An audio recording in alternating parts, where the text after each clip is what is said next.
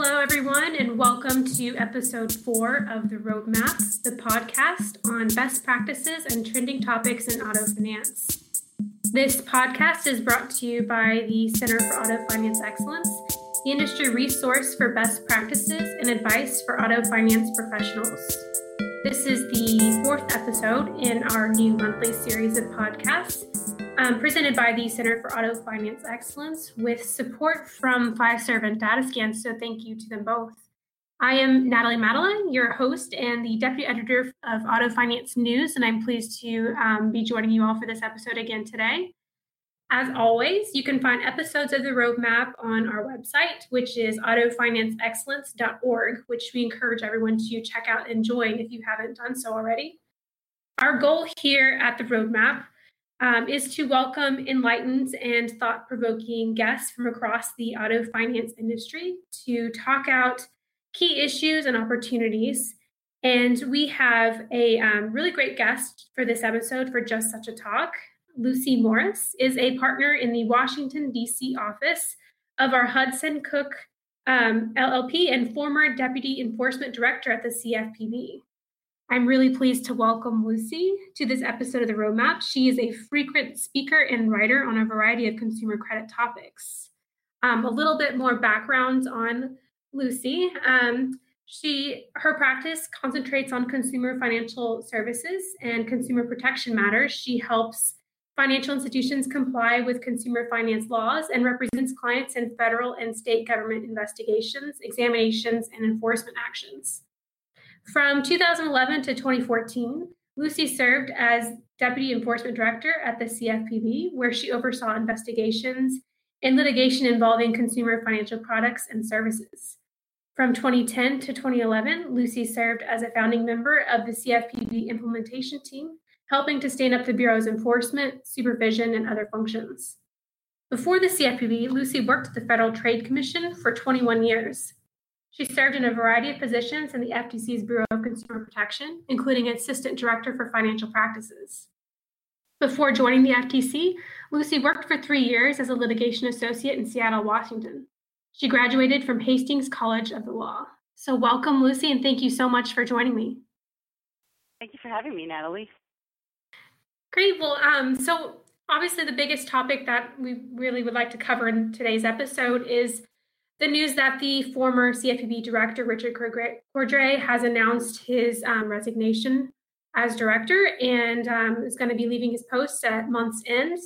And there's obviously been a lot of chaos and confusion surrounding that and the acting director. So um, I, I, know that Cordray appointed Leandra English as the agency's interim head shortly before President Donald Trump named Office of Management and Budget Director Mick Mulvaney to the position which has created a lot of um, confusion around that, um, around the CFPB and its leadership. So let's just start with you know, what are your thoughts on this, first of all, and what can the industry expect moving forward? Well, it makes for interesting times in Washington for sure. This is this is really unprecedented in my experience to have two competing heads of an agency like this. Um, you know, just externally, for the CFPB and how it operates externally, I think there's a cloud over both Mulvaney and English um, because English has sued in court challenging the Mulvaney appointment as acting director, and she's asserting that she is the acting director. And so that means anything that the agency tries to do until a court resolves it is going to have a cloud over it. And so for that reason, I would expect that this lawsuit that Leandra English filed will get resolved pretty quickly at the district court level, at least, and there will be a decision made about who, in fact, is in charge, and it may be subject to appeal, but that will at least remove the cloud um, and allow the agency to go forward under either English or Mulvaney. Um, internally, though, what I've heard is that uh, the general counsel of the CFPB has supported the Trump administration position that it, Mulvaney's pick was appropriate and correct, and that he is in charge as the acting director. Um, I understand that uh, the staff and senior management are following that advice. Um, and but at the same time, there's this lawsuit pending and this cloud. So I think internally, everyone's probably just trying to do their jobs uh, and uh, follow Mulvaney uh, because that's the guidance they've been given. And then externally, we'll see what happens in the lawsuit that was filed. And this this transitioning period has obviously sprung up a lot faster than I think many people in the industry expected. So, what should lenders be doing now? Um, you know, what now that this has kind of occurred more more quickly than they had thought. Right. Well, I, th- I think again, um, since there's this lawsuit filed, there are arguments on both sides of the issue about which appointment was the proper one. Um, there are two competing statutes and I think on that front, lenders should just take a wait and see approach because I would expect this to be re- resolved pretty quickly in court. Um, in terms of, of, so that's the short term, taking a wait and see approach as to who is the acting director of the Bureau. In terms of the long run, though, I think my advice isn't different than it was before the recent events, which is it's best to take the long view to the CFPB because it is an agency that has um, a lot of power, a lot of authority, various tools. I do think the agency is here to stay, whether that be um, under Director Mulvaney or a new director or ultimately a commission. I think the agency is here to stay and it has authority over auto lenders. And so I would say focus on your compliance management system and focus on compliance with the consumer financial laws um, that will help any company with the CFPB, but also with any other federal or state regulator. Um, state AGs will be continuing to look at auto finance companies, and others like the Federal Trade Commission may also pick up the get the gap to the extent there is one um, during this time of uncertainty at the Bureau. Well, that being said, I know you mentioned that it's expected to be resolved pretty quickly, this whole leadership confusion. So, but in the meantime, do you think that the Bureau is in sort of a holding pattern until um, the leadership confusion is resolved or, or, you know, even until the administration names a permanent director? Uh, I think it is in a bit of a holding pattern certainly this week while this uh, issue gets resolved in court. In terms of whether there will be a, a permanent or a holding pattern for the long term or until there's a permanent director, I don't think that's the case. I think there will be things will slow down. Uh, let's assume that um, acting director Mulvaney is in charge. I would expect that he and, and his staff would want to kind of hit the pause button and make sure they understand everything that's pending at the Bureau, all of the investigations, uh, litigation, any other things that are in the works in the Bureau, and take a fresh look at those things. Um, so I would expect things to slow down. But ultimately, you know, the director, whoever the director is, is in charge of an agency with an important mission, and um, and things are going to happen while that director's in charge. There could be a big data breach. There could be a big fraud on consumers, and and whoever is in charge is responsible for that happening under their watch. So I don't think things will just stop, but I think there will be a pause and a slowdown.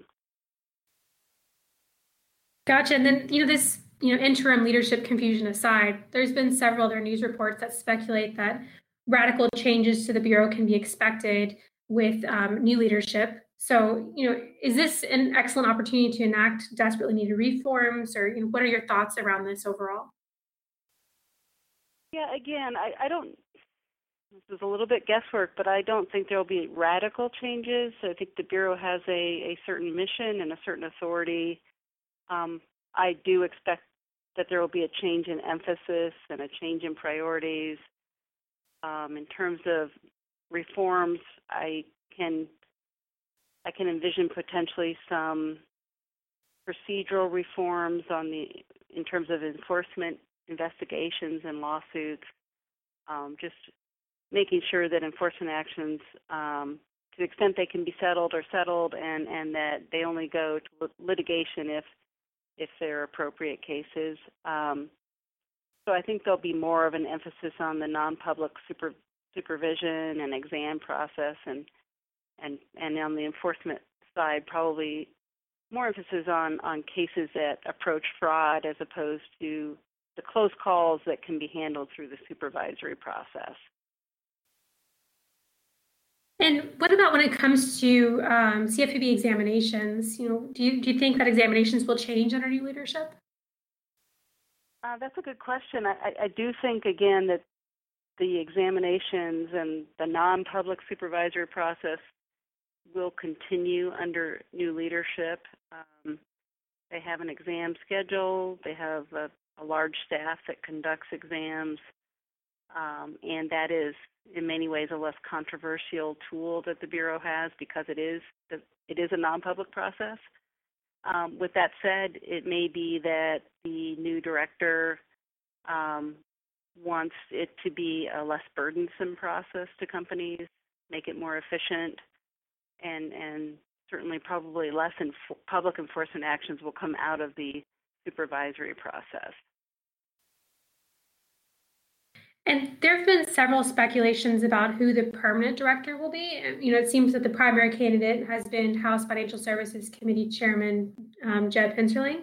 Who do you think the permanent replacement will be, or you know, do you have any other thoughts around or speculations around that? Um, it, it, could be Jeb Hensarling. I've also heard uh, talk of Todd Zywicki, um, who's a law professor at, I believe, George Mason University, and um, has background in consumer protection. Um, so I think that's another possible person, and, and we'll have to see who else, what other names get floated out there. Gotcha. I think my final question for you is just um, as it you know relates to the average consumer. I don't think that the average consumer knows much about the CFPB or much that it exists at all. Do you think this nomination process will bring more public attention, and, and how does this impact the overall industry? Um, well, I yeah, I, I certainly any news about the bureau will bring more awareness to consumers. Um, the bureau has been in the press a lot with some prominent enforcement actions, and and this week's events, of course, are are very newsworthy. Um, you know, I think consumers. Um, one of the things that the previous that Rich Cordray uh, did when he was director was to create a very strong consumer complaint process, a very public process.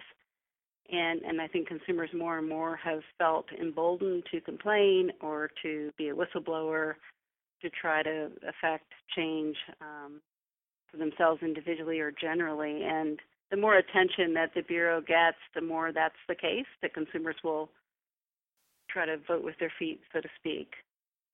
Um, and as I said, um, with consumers being more educated, it's it's also more likely that they might reach out to their local state attorney general's office or the Federal Trade Commission or other regulators. So um, I think it just means that the CFPB will continue to, to have a job to do to protect consumers when it's appropriate.